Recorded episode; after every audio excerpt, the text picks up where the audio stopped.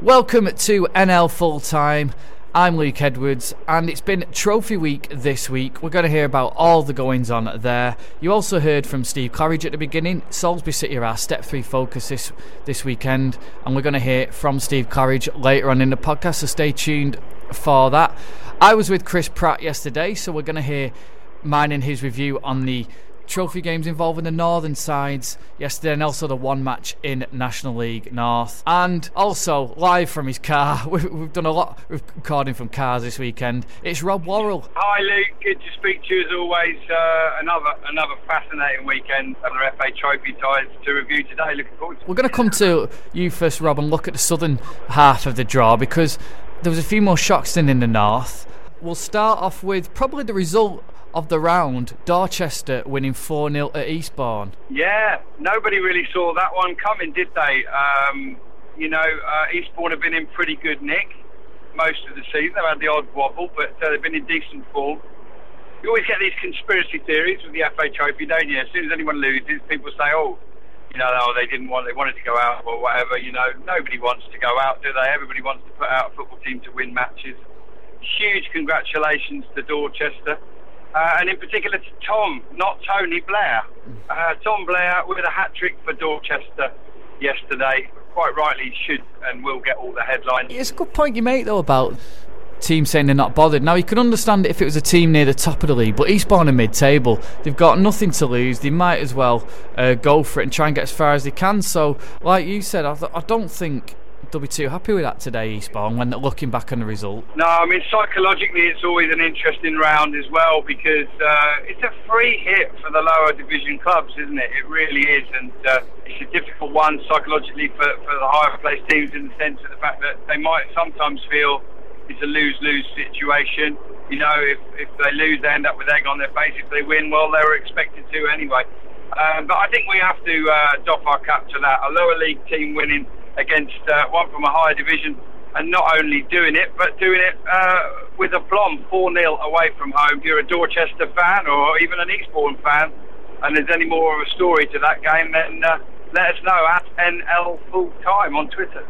Yeah, our email is nlfulltime at gmail.com if it's more than the, requisite characters. Another game which caught my eye, um, again, another upset, if you like. Eastleigh, you, you've not done well in Cups this year. They lost 2 1 at Hemel Hempstead. Yeah, it is interesting. But, you know, Hemel are a decent side. They're well organised. They're, they're doing okay in their division. Obviously, they're used to being in the top seven. They're in and around that again this season. Difficult tie for Eastleigh going away to Hemel, and, and Hemel will have will have focused on that. The fact that, that, that Eastleigh got sort of knocked out rather cheaply in the first round of the uh, uh, the fourth qualifying round of the FA Cup too. So full credit to the uh, National League South side there, Hemel. Uh, in in progressing against Eastleigh, I think it was all it all happened pretty late on, didn't it? Um, they uh, they nudged ahead around about 69, 70 minutes, doubled that with a penalty, and then Ollie Dunnett got his first goal for Eastleigh, but it was too little, too late, and yeah, Ben Strevens out of the cup on the first attempt uh, in both, but doing okay, much, much, much, better in the league now. Yeah, that might be one team if Ben Strevens says, look, we're on the cusp of the playoffs, maybe he made changes for, for the sake of it. So it'd be interesting to see how Eastleigh can progress from that going on later on in the season. Another team who you know quite a lot about Rob Wealdstone. They uh, they surprisingly lost at Biggleswade on Saturday, and uh, that wasn't the result I was expecting. And that's another one that really jumped out when we were going through the results. Yeah, it's one I picked out as, as wanted to, to, to, highlight with you today. Fantastic uh, performance from Biggleswade, uh, beating a team from just one league higher, of course, but fantastic result for them. You know, one of the lesser known names, one of the smaller clubs still left in the FA Trophy, and I think they took the lead, but uh, Wealdstone equalised pretty quickly, pretty much fairly late on. I think they had they had a ball. They did uh, Biggleswade towards the end of that one. Ball with the winner. Uh, and, and, and a side just, just down the road from me in St Neots, Biggleswade. So uh, as a result, I was looking out for, and we'll come on to talk about another team just down the road from St Neots in a minute as well. But yeah, but yeah well done, Biggleswade. Another result that really caught the eye, Rob, as well, which we're gonna I'm gonna quickly look at now, was um, Wingate and Finchley beating Dulwich Hamlet. Wingate and Finchley beat Chippenham in the last round. Two goals from Rob Laney this time put Dulwich Hamlet to the sword, which also featured one of the best goalmouth scrambles of the season. It's all over Twitter, it's all over social media at the minute, so check that out as well. But well done to Wingate and Finchley, and they've blooded the noses of two National League South sides now. Another National League South side he went toe to toe with the strongest league in the world, the National League North, was um, Billericay. They travelled to Hereford after taking the lead through Ross Lafayette. It didn't quite go their way, did it? No, it didn't. Credit to Hereford for turning that round. It's always fascinating to see the matchups between North and South. Doesn't happen much. It is obviously regionalised the draw to some extent at the moment, but. Uh, with, with, with obviously some uh, some wavy lines in the fact that that tie can still come out. Interestingly, you've got a sort of mid-table, lower mid-table National League North side coming out against one of the top three sides in the National League South. Does that tell the whole story? I don't know. Um, you might say from Hereford's point of view, both sides under new management, but uh, you might say from Hereford's point of view, well, consolidating in the National League North is probably all they've got to aim for league-wise this season. Let's have a really, really good run to point themselves up towards the playoffs. Uh, Billericay, of course, you know they are, despite all the uh, shenanigans and all the comings and goings at the club, they they, they still remain with ambitions to uh, get up to the National League this season. But well done to Hereford, uh, not just seeing them off, but coming from behind to do so. So that was the uh, the other game I wanted to uh, to highlight in terms of sides that done really well in the uh, southern half. Game that you you at Rob was um, Aldershot who took on a team three divisions below in, in Bedford. They were at home in that game. They're at the Ebb Stadium. They fell behind before fighting their way ahead before Bedford got a last minute equaliser. And Rob, uh, you were at that game. Uh, we'll talk about the game as well and then other news which developed since then as well. Yeah, I mean, let's deal with the game first, Lou. Putting my neutral hat on for a minute, if I can, and I do try to do that. It was a brilliant bit of entertainment. You know, it had everything. One team's ahead, then the other one, and ahead before half time, and then it swings again both ways in the second half. Again, another game played in a downpour the whole match. Uh, a few splishes, splishes and splashes, but not quite as bad as they were in that FA Cup tie against Bradford a few weeks ago. Just brilliant entertainment, really. Bedford Town, they came with good support. They came as a side used to scoring two or three goals a game in their league, and you know very rarely conceding more than one. And they gave it a real go. They knew Aldershot were depleted, uh, and that's not to make too big a thing of that. Uh, the facts are there. Aldershot were only able to name two substitutes, uh, and they now find themselves in a replay on Tuesday night, and whichever way you look at it, it was unwanted. And I do know that two players out of the 13 involved yesterday are injured and very unlikely to be involved on Tuesday. So I really, really don't know. Uh, honestly, Aldershot could put a team out with 11 players and no subs on Tuesday, unless uh, they're able to pull a couple of rabbits out of the hat in the next uh, 48 hours.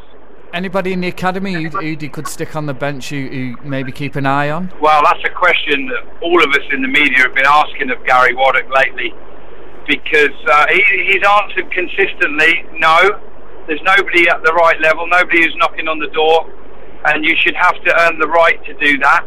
Um, we don't want to give people a misleading impression that they're close to that when they're not.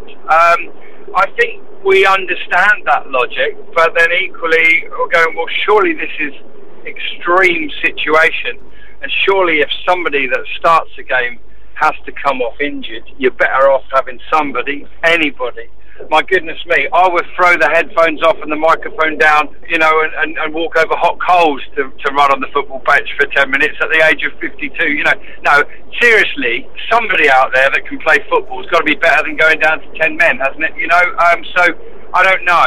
Uh, it'll be an interesting call for Tuesday night. First of all, as to how many players they're able to get out, and B, how they look at it. There's no chance of a reshuffle. There's no one else that can come in because you, the FA Trophy rules are that you have to be signed on before the first tie. So they're either going to have to stick some injured players on the bench. I don't know. I really don't know what they're going to do. I can honestly see, realistically, Aldershot going into that game on Tuesday night, if they're lucky, with 11 players and no subs. Wow. I mean, the, the other the other argument is, and I've had this a long time, is you don't know if the academy players are good enough till you try them. Yeah, I agree. I mean, look, look, look my Gary Waddock's in charge of Aldershot at the moment, at least.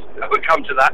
Um, but um, you know, that's his that's his opinion. That's his decision. You know, I tend to agree with the logic, but I, I think they're extreme circumstances, and uh, you know, just my opinion. You know, uh, I, I would stick a couple of kids on the bench if, if you're able to, and I don't know if they are now for the replay, but uh, I would have done yesterday uh, for the experience and also just to have a body. You know, in a couple of games recently, Aldershot have lost three players injured in the same match, so you've got to give yourself the minimum of three possible uh, changes to make and keeping 11 men on the pitch. On a, on a silver lining, Rob, at least the replay's uh, close to your house eventually. You've got a game It close is, to your house. you know, yeah, it is good. In, in normal circumstances, I'd look forward to it, but I'm dreading it for more than one reason. First of all, it's a challenge uh, logistically from a commentary point of view. Secondly, obviously, as I say, Aldershot might struggle to get a team out. And thirdly, coming back to our, our theme of a couple of weeks ago, hashtag real jobs. Um, one of my jobs, I, I'm self-employed. I have a couple of jobs. One of them is delivery based, and I have an evening of deliveries to do on Tuesday evening, and I'm going to have to ring up every one of those. I think it's about 35 customers in the next 24 hours, uh, and rearrange all those um, all those uh, deliveries for another night. Which so I'm not too happy about it from that point of view as well. But on the good news, yeah, if I want to, I can have my tea comfortably at home and. Uh, and nip up to the ground, which is uh, about 12 miles from my house. A ground that I've played on as a player and ground that I've missed a penalty on as well, Luke. oh dear. That's not something I'd, I'd, I'd, shout about on a podcast. no, no, I'm not. I, I'm not. More than happy to uh, to take the mickey out of myself. No problem at don't, all. Don't tell Gary Waddock that. If Gary Waddock goes, Rob, do you fancy playing? Don't go. Well, I, I have played here, Gary, but I've missed a penalty in the past. He'll be like, do you know what? I'll find somebody else. yeah, no. If Gary was tapping me up for a game or an appearance on the bench, I'd keep that one under me hat. well, I mean, will Gary Waddock be there, Rob? Because there's a story that broke on the non-league paper. They, they, brought out a tease of a headline last night, and it's on the front of the non-league paper this morning, saying that Gary Waddock's been lined up for the vacant Bristol Rovers job. So, Rob, do tell. Yeah, well, it's a pretty sensational headline, isn't it? Rover and out. Um, I don't know how substantiated it is. I, I, I promise you here, I'm, I'm, I'm not sort of guarding up or fencing up or anything else. I don't know heaven knows I've tried to find out over the last 12, 15 hours. Um, we are a little bit, those of us, you know, connections, regular involved with the club, are all scratching our heads a little bit. There could be some truth in it.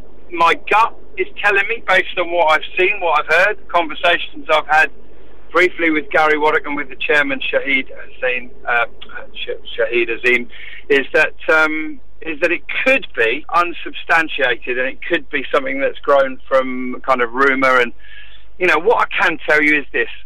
Um, after the game yesterday, the circumstances were all a little bit different to how they are normally. I do understand the players were kept in the dressing room for quite a long time, uh, and Gary did go off and have a meeting or a chat with uh, Shahid Azeem in the meantime. At that point, people start you know, scratching their heads, wondering what's going on. Uh, a player wasn't offered up to me for a BBC radio interview, and wasn't either for the club either.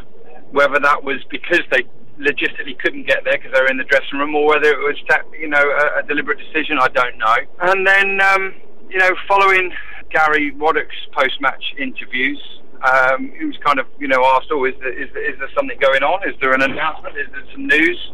And Gary kind of shrugged his shoulders and said, "No, I, I don't know about anything." He was, it was put to him about, you know, potential interest from Bristol Rovers, and he, his answer was, uh, "I've nothing to say on that. You know, I, I feel for Darrell Clarke having lost his job." Um, so no real answers from that. Um, and I personally spoke, not recorded or anything, but just off a one-to-one chat with the Aldershot Town uh, chairman, Shahid Azeem. Um, and, and, in that conversation, he confirmed that Gary is on a rolling contract, that any club approaching would have to speak to him first, and that no one has spoken to him. No, no club has approached Shahid at the moment about Gary's services. So that's all that we can go on. Um, I think there is a fear within Aldershot Town Football Club, the supporters, possibly even some of the staff and uh, volunteers, that they might lose Gary because they do believe a lot of Gary. But the other thing you've got to ask yourself, Luke, why would Bristol Rovers in League One come knocking at the door for someone who's managing a, uh, a National League team that are probably in a relegation fight? You know, so I don't know. I really, really don't know. By the time this podcast goes out Sunday evening, I still don't think we'll know. But uh, of course, things happen quickly in football, Luke, and uh, you know, 24, 48 hours down the road, all could become clear. Yeah, like you said, it could be just the connection that he's, you know, he's been at Bristol Rovers in the past, and there, there may be some something that you've heard from that, that you've heard from elsewhere. You don't know. One potential reason for the slightly different routine at the end of yesterday's match could have been much more practical. You know, Aldershot now find themselves in a game on Tuesday night that they weren't expecting to be involved in. Uh, there will be logistical arrangements about that, be it you know, you know the travel arrangements, also the training arrangements on Monday. I know they have difficulties as to being able to have a decent surface to train on at the moment as well.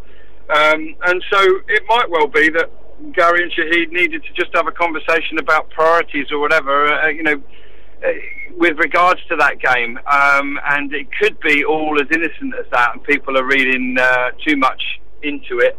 Um, one thing I do know is that, uh, as I mentioned before, you, you can't suddenly put a whole new team out for, for a replay. They've got to be uh, signed on for the first game. So uh, I guess time will unwrap the, the, any truth or anything that is happening behind this one. But certainly, I tried to ask the right questions of the right people and uh, was pretty much told, no, nothing's going on here. So, me and Chris met up yesterday, and uh, it, the weather was that bad that we ended up sitting in Chris's car to record this bit. We we're going to go and have a pint and, and have a little chat over the, the National League North fixture between Chorley and Darlington, and also the FA Trophy results involving the northern sides. So, we, but instead, we were sat in a car park in Chris's car. Here is our review.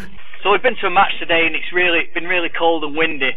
Uh, we're going to do it in the press box, but it's that cold. We've come and sat in Chris's car to do this roundup. So uh, we're going to look over the, the northern results of the trophy and also the uh, the National League North. So there was one game in the National League North, because Chorley beat Darlington.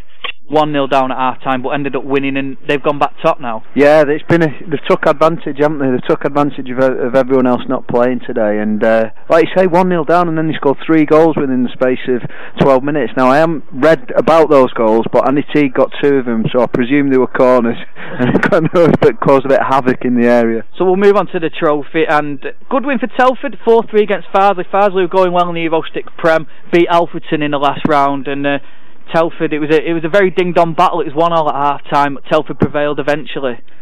Yeah, and I think anyone who watches the, the Evo-Stik Prem will have seen that uh, that would have been a really tricky game for Telford because Farsley are a very, very decent outfit.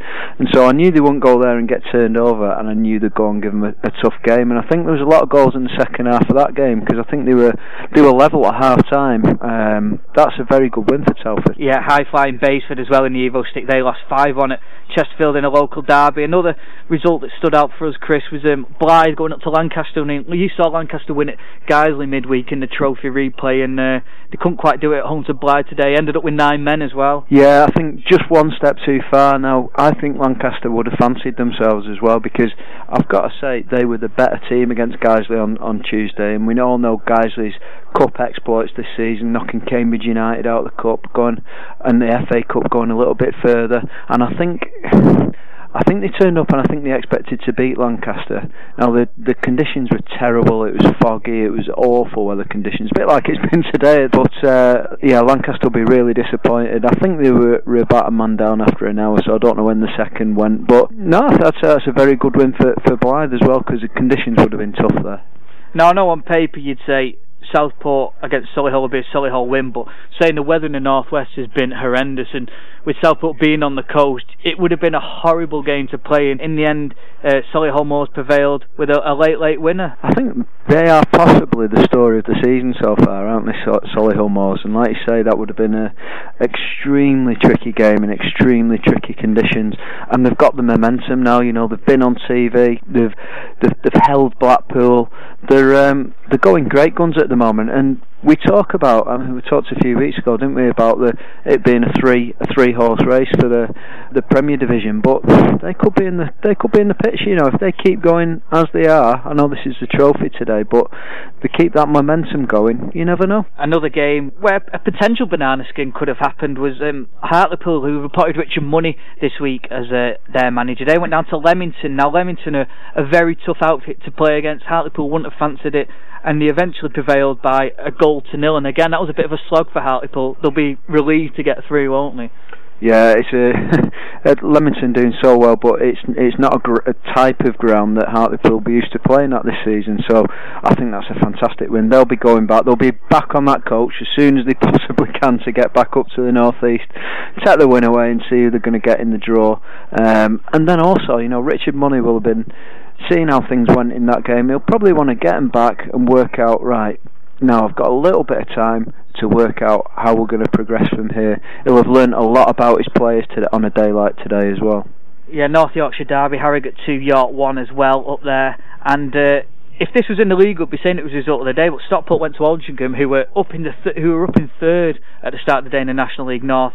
This is in the trophy, but Stockport went and won their one 0 albeit against ten men. Yeah, and Stockport they've got a bit of momentum behind them. We've got to mention their uh, their win at Spennymoor in midweek as well. They beat Spennymoor three one uh, away from home. A really really tricky tie that on a Tuesday night, especially after um, a really tough draw against Chester as well on the Saturday. And they went up there and they were three one winners. You know, fantastic win but I thought that that might have taken a little bit out of them for the for the match against uh, Altrincham today as you say, Altrincham going great guns in the league, but Altrincham were down to 10 men for the second half. I believe Jordan Hulme got sent off in that game.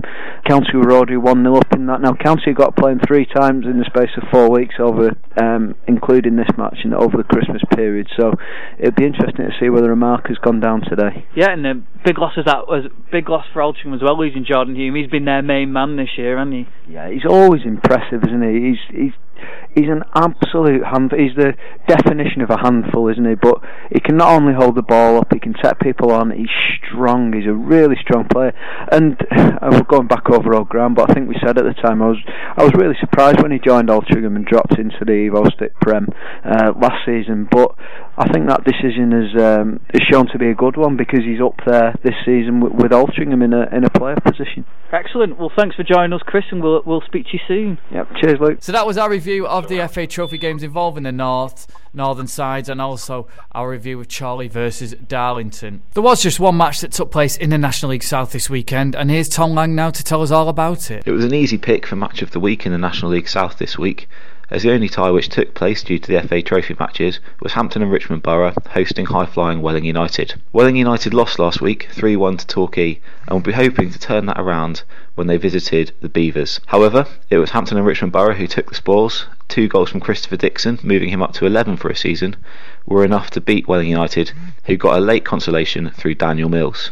It means that Welling United have now lost two on the bounce, and they've slipped down to fourth in the league. They're now a full five points behind Torquay United, with Woking and Billericay both having games in hands over Torquay. They look like Tor- the goals' main challengers. For Hampton and Richmond Borough, meanwhile, this is an important result, which moves them up to 13th in the league, where due to how tight the division is, they're only actually three points away from Dartford in seventh in the playoff places. Hi everyone, I'm Martin Tyler. You are listening to the NL Full Time Podcast. So, as we've just reached the halfway point of the league season, and because it's there's not been as much action this weekend, we'd have a look back at our start season predictions and see uh, how well we are doing. But I know you're the man, the stat man amongst us all, so you've been keeping count of, of what we predicted and whether we've been made to look uh, idiots or whether we're made to shine or not. Well, the one thing for sure, Luke, if we ever take part in this kind of game, we're all going to end up with egg on our face because these are some of the most unpredictable leagues in uh, in world football, and uh, we've had to go at it. And you know, inevitably, we've hit a few correct ones and, and a few absolute mares along the way as well. For a little bit of fun, I uh, devised a scoring system against this because, as you know, uh, yourself, Chris Pratt, Tom Lang, and myself, we all had to list our champions, playoff winners, playoffs, relegated, top scorers, etc., for each of the uh, top three divisions, and we also had to uh, predict uh, to who we thought would be champions in the uh, step three divisions as well. I come up with a little point scoring system, which I won't bore the listeners with, but uh, suffice to say, at this stage, drum roll please. In fourth place, but only just with 85 points, is Mr. Tom Lang. In third place is your good self, Luke, uh, with 95 points and vying for the lead, but albeit only 20 points ahead of bottom place, uh, is myself and Chris Pratt, who've got uh, 105 points each so far. I know you've been not privy to this little spreadsheet I've been keeping, so I will flick it round the team for you all to have a look at. Let me give you a little bit of detail from within it. Let's get the mares out of the way first. Southport. Understand it. yeah, well, Southport is going to come up, but let's start with the National League, um, and unquestionably, not just us four, but uh, you know, all of the non-league world thought that under Martin Allen, a former uh, conference winner, Chesterfield would do so much better than they have.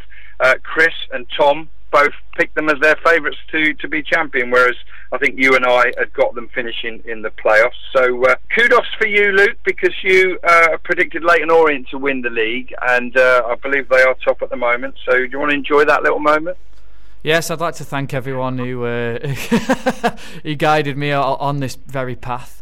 And I think I've also got the top scorer yeah. correct so far as well. Well, we come to that in just a moment as well. But uh, yeah, I'm going to claim a little bit of, uh, uh, of credit for predicting that the top two would be Salford and Leyton Orient. I'd got it the other way round. I, I, I was the one member of the team that predicted Salford to, to win the National League. So I have to kind of stick with that. I do think it'll be a two between them and Leyton Orient. In terms of people we thought that would be in the uh, relegation zone, interestingly, uh, Chris thought that uh, Braintree and Maidenhead would be, so he's done pretty well there. You did, you, you got none of the current bottom four, Luke. I won't read them out and embarrass you, but um, suffice to say, you, Tom, and Chris all predicted Solihull Moors to go down. Um, now, I'm not clairvoyant. I didn't predict them to be in the top five or six as they have been all season, but I did think they do a bit better than that, and I had them down as mid-table, which is almost a relative success, isn't it? But um, in terms of the top scorers, interestingly enough, we're not too far off there. I mean, Tom missed a little bit with Pavey because Pavey didn't really get it going at Havant, and obviously he's now at Dover. He did score yesterday. Um, I've gone for Macauley Bonne, and you and Chris have gone for Adam Rooney, and I I think it will be between those two, won't it, uh, Luke? And uh, and Danny Rowe, of course, you can't rule out as well. But uh, yeah, at the moment, uh, you and Chris sitting on ten points for, for naming Adam Rooney, who's just a goal or two ahead, I think, of Macauley Bonne in the National League scorers charts. Oh, there we go. I thought I went for Macauley Bonne, so there we go. But yeah, go on, Adam Rooney. yeah, that's it. Coming on to the National League North, probably the biggest faux pas based on their appointment in the summer, based on a really, really good preseason where they did particularly well against league sides as well.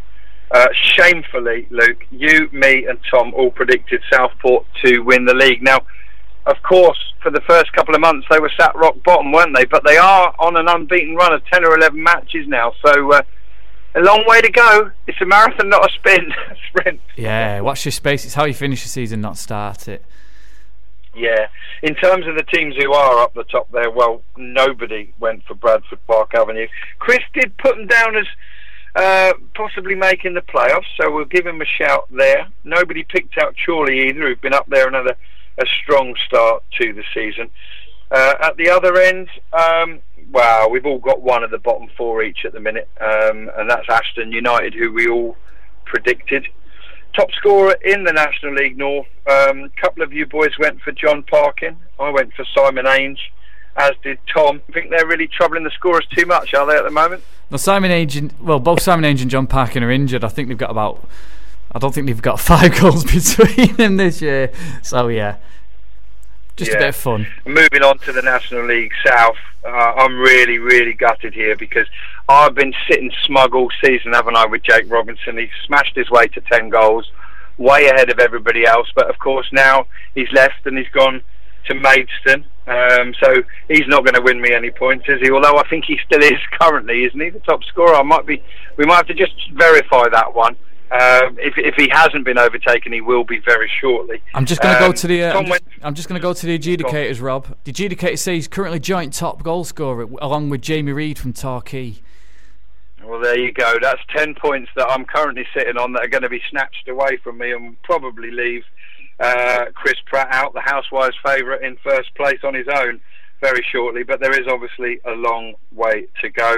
Uh, I don't think anyone else is going to come up with a top scorer.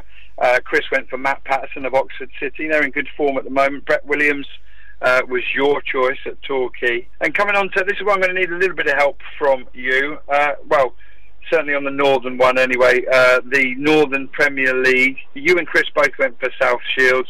I went for Scarborough right up there, and uh, Tom went for Gainsborough Trinity just confirm with the listeners who's top of that league at the minute for us, Luke? So, yeah, currently top of Nantwich there, six points clear of Scarborough, who have a game in hand. Uh, Gainsborough in fifth, and South Shields are in sixth, so it's still all to play for in that division. Well, the way that the scoring system works, I'm the only one likely to, to get any points for this one for being close with Scarborough, but uh, and Scarborough, of course, still still in with a shout there. In the uh, Southern Premier South, well, we've gone for a couple of teams went, including Tom, went for Salisbury. Uh, they're at the right end of the division, of course. Um, uh, you went for Weymouth, Luke, uh, which is a, a, pretty decent bet as well, because they're up there as well, aren't they, in the top three at the moment? I can't remember their exact position. Perhaps you can confirm that one as well for the listeners. So, currently top of Taunton Town, Weymouth a second, Salisbury third, Met Police fourth, and Hendon in fifth. Good stuff. Uh, moving on to the Southern Premier Central Division. Well, um, interestingly, we're all in the top six. Uh, Chris and Tom have gone for Kings Lynn, who are currently sitting sixth, and uh, myself and you, Luke, we've gone for Kettering, who are actually second, but uh, with games in hand, they could potentially be top, and I think we've got a big chance of uh, points there with that prediction. Yeah, we'll say that. Yeah, obviously they've got to win those games, but yeah, they're, they're currently four points off top behind Stourbridge with uh, three games in hand. In in third place is Biggleswade Town. Fourth place AFC Rushden and Diamonds. In fifth place is Alvechurch. Finishing on a low, the uh, Bostik League, the Isthmian League, as it were, with none of our predictions are even in the top five. Tom and Chris have gone for Whitehawk, uh, who I think are struggling at the wrong end of the table, aren't they, Luke? And uh, uh, you've gone for Margate, and uh, I've gone for Hornchurch. Who's the highest of those teams, Luke? Margate are currently 15th, Hornchurch are 19th, and Whitehawk are bottom. So there we go. We've had it. We've had an absolute shocker there, but it's a it's a bit of fun, isn't it? It gives us something to talk about and something sort of outside that competition. But uh, Tom Lang and myself, uh, being taking nothing away from, from, from, from Luke and Chris, but being the real statos of the team, we went one step further and we predicted our National League one to twenty four in exact order. Now, the scoring for this, if you get a team bang on the place they're in, you get 10 points. Within one place, seven. And within two places, five. And if you're more than eight places out, you get minus five. And more than 10 places out, minus seven. Well, we're having a shocker. I'm just in plus points, plus four here. It doesn't sound very good, does it? But if I tell you that Tom is on minus 35, then I'm like headed for this one hands down. Some of the shockers, of course, you know, we had Chesterfield up the top end, they're down the bottom end. Um, but also, you know, for me in particular, Gateshead and Barrow, I had them in the bottom four, uh, and they're much, much better than that. Credit to both of those clubs. Um, Tom's had even more of a shocker down the bottom because he's got Eastleigh, Barrow, Solihull Moors, and Gateshead all down there, um, costed him minus points. Uh, I was a bit braver with Harrogate. I did think they'd be top 10, but of course they're higher than that. But uh, a couple of teams Tom did really well on that's kind of rescued his scoring a little bit. Sutton United, he had them in eighth place, and I believe they are bang on, and Ebbsfleet in 10th. So uh, there's hope yet, Tom. There is, Tom. He's going to. He's getting stick off you. The Gloucester City fans will be laughing at him at the minute because obviously he predicted them to go down. So at the minute they're not doing. But no, interesting to see them. Uh, are we going to have a little sort of I'm a celebrity style crown of thorns for the winner? yeah, the new king of the podcast is now. It's a little bit of fun, and hopefully the listeners will find that enjoyable as well. Particularly as they, you know, for those that listen in regularly and get to know the. Uh, the characters. Let's be honest. In, to even be as involved as we are in non-league football do as much as we do week in week out with that involvement. Uh, you have to have a little bit of an obsessive side, don't you? And uh, I think we have to admit to having that. Um, but equally, hopefully, uh, some of our listeners will will, will be able to uh, empathise with where we're coming from at least. There was only two games that didn't make it yesterday in the FA Trophy. One was Salford versus Gateshead, call off due to a frozen pitch. And the other one was a game that that Tom went to, and it was between Salisbury and Braintree. Salisbury are step three focus of the week. Tom did an interview with Steve Claridge. You kindly stay behind afterwards to have a chat for the NL Full Time podcast. And, and here is what they said. I'm stood here with Steve Claridge, manager of Salisbury FC. Unfortunately, we're not going to have to talk about the game today because it's just been postponed. How does that affect your already busy schedule, Steve? Well, it certainly doesn't make it any easier. You know, as, as it was, the, the games that we had were all were all planned out accordingly over Christmas. So this um, somewhat throws a little bit of a spanner in the works. So I think the, the game is supposed to be played on Tuesday, but the weather forecast for Tuesday is supposed to be horrendous. Um, and thinking ahead after that, I think Christmas Eve is the next option. So that gives you some indication of, uh, yeah, yeah, that we, we're desperate to get it on Tuesday. And that'll definitely be popular with the player, won't it? Uh, oh, absolutely, yeah, yeah. When I looked at the fixture list for FA Trophy third qualifying round, um, Salisbury one of my picks of the step three teams to progress. Um, you're going very well in the league. Braintree maybe not doing so well. There's a good chance of an upset when you get around to playing a tie. But do you think they potentially will look at this as a way to get their season back on track as well? I think absolutely. Uh, the way that I would I would sum the game up is, you know, with all due respect, they're two leagues above. If they play well, they should win. Uh, if we were playing a team from two leagues below, that's how I would think. You know, if we play well to the best of our ability, then the likelihood is that we would beat that side from two leagues below. So I, th- I think when you when you do play sides of this ilk. Um, then they've got to be a little bit below par, and you've got to be absolutely spot on. And if that is the case, then we have a chance. If they're, you know, if if we're below par and they're and they're spot on, then it, it's it, it, would be a little bit one-sided. But as I say, um, stranger things have happened. We're we're going okay. Uh, I certainly know. Or up to a degree, I know exactly what capable of. This far into the season, I probably know exactly what, what I'm going to get. Um, and that means that they'll be in for a difficult time. You came up from a very competitive league last season. I think the we top did. five all scored 90, 97 or above points. Yeah. Um, and that's been borne out this season by the fact that both yourselves and Taunton are in the top three. Do you think that a promotion challenge is a realistic aspiration this season? I think if it had been a level playing field, promotion wise, I think that might have been a possibility that we, we, we would have been up there amongst the contenders. You're talking about one goes up, you then have to win your playoffs, and even if you win your playoffs, you're not guaranteed that you'll get promoted because you've got to go and play the winners of the other Southern League playoff winners. So whereas last year, um, I think in the end, because of the way that it, it, it went, because the way the leagues were were positioned, I think three or four, I think it was, eventually came up from our league. Um, this year, you're going to get two leagues, and only three will get promoted. So last year, four from one league. This year, it's three from two leagues. So with regard to last year, yes, it was a great opportunity to get promoted. With regard to this year, no, it's not. Yeah. Um, I spoke to Gavin McPherson from the Met Police earlier in the season, and he agreed with me that this is a, a tougher league than the Bostik League they were in last season. I think that, yeah. I'd my opinion, this is probably the most competitive Step 3 division nationwide. I, I, I would not disagree with that. I would also say that the, the South and West would be pretty much up there with regard to competitiveness, should we say. We came out of, we played in that with, as you say, Taunton, Hereford, Tiverton, you know, some really, really good clubs. And I, I think the difference between this league and maybe comparable leagues is that this these have a physicality to it that other leagues might not have, but they're also good players as well thrown into the mix. So I think that's that's what why the path that we've chosen has been particularly difficult, unfortunately. Um, we are probably suited to a league where there's more you, know, you know more football played, and that would probably be the case, as you say, with the Bostik League, with the Isthmian League, whatever. Um, so we've had to mix it with some big boys, and we've struggled at times. I've got to say, physicality wise, uh, we've been beaten not because teams have been better footballers than us. And certainly not hasn't been the case. But if you're looking at actual physicality wise, we, we haven't been able to, to match up. We've managed to even the equation, should I say, a little bit this year, and that's why we've we, you know we've given that teams of that ilk better games. But as um, Mr. McPherson says, he's got a really good footballing side there, uh, like ourselves, and at times we do we do tend to struggle with the physicality. Moving away from football slightly as well, you're obviously a key part of the community here at Salisbury. Yeah. I know you're also a big advocate for the city of Salisbury. Yeah. Um, and how important do you see this club as helping the city to regain its confidence after the incidents uh, of a year or two ago? I, th- I think we, we're not the catalyst, we're not the core that's going to bring the city back back from what it, what it came from. I mean, the people and, and the spirit and the character that the people who live here will do that.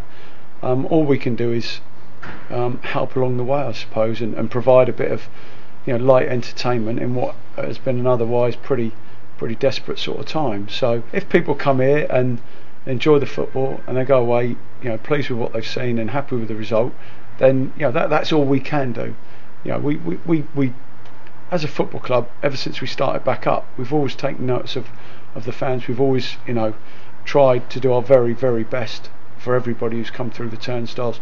We've listened, we've learned, and we've, I think, we, we've got a, a really good relationship. Even last week, you know, we've got a real loyal, hardcore fan base. We had 622. Now, our, our gates very rarely fluctuate. You know, um, Weymouth had 540, I think it was, yet their highest gate has been against us over a thousand. So we tend to stay around that, you know, the the, the five to 700 mark. So we're pretty much we know where we are. Um, and, and we're very grateful that, that people continue to come like they have. It's been a long road, it's been a hard road, it's been a, a, a road full of pressure to get us back to the level that we should be playing at, which is this level. And now now we work on I think probably a, a different a different agenda. I think we, we work now on a time scale that we are where we should be. This has always been a Southern Prem club, mm-hmm. um, and now we've got to try and get to that, that next level. But we don't have to.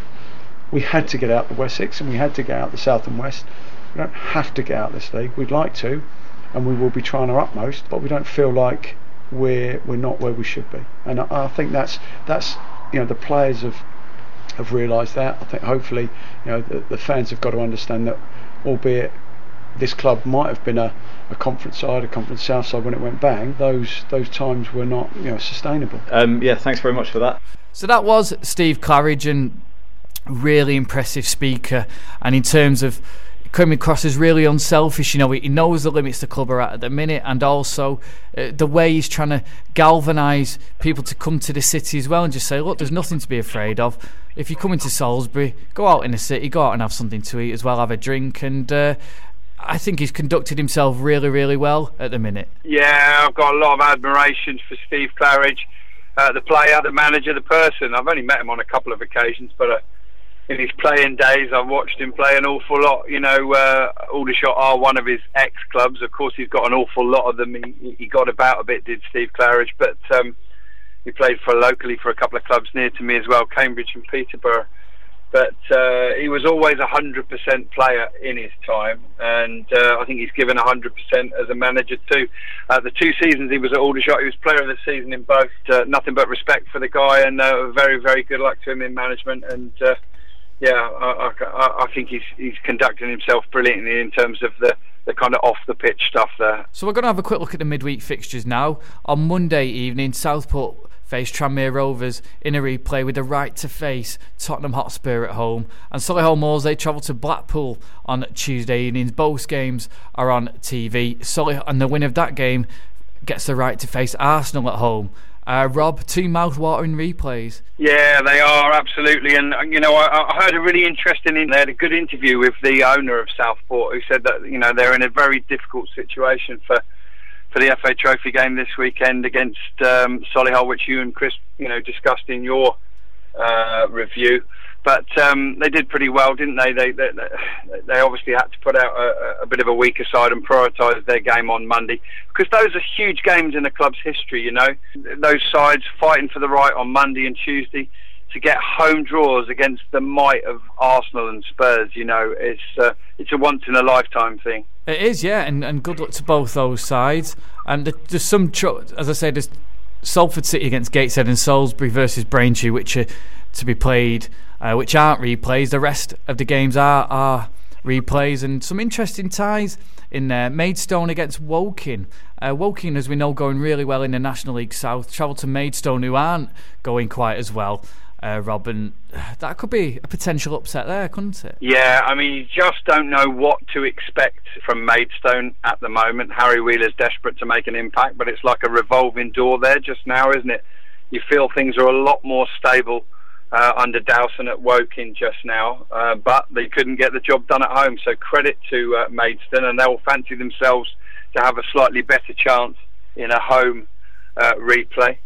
Um, interestingly, I see that Durajai, who's been at Braintree this season and then went to Maidstone, has now been released from Maidstone as well. So interesting that, isn't it? You know, to have been at two clubs and released from them both in the same season. I'd I don't know what's behind that. Whether, whether you know whether it's based on, on, on his perceived ability or whether it's anything you know off the pitch.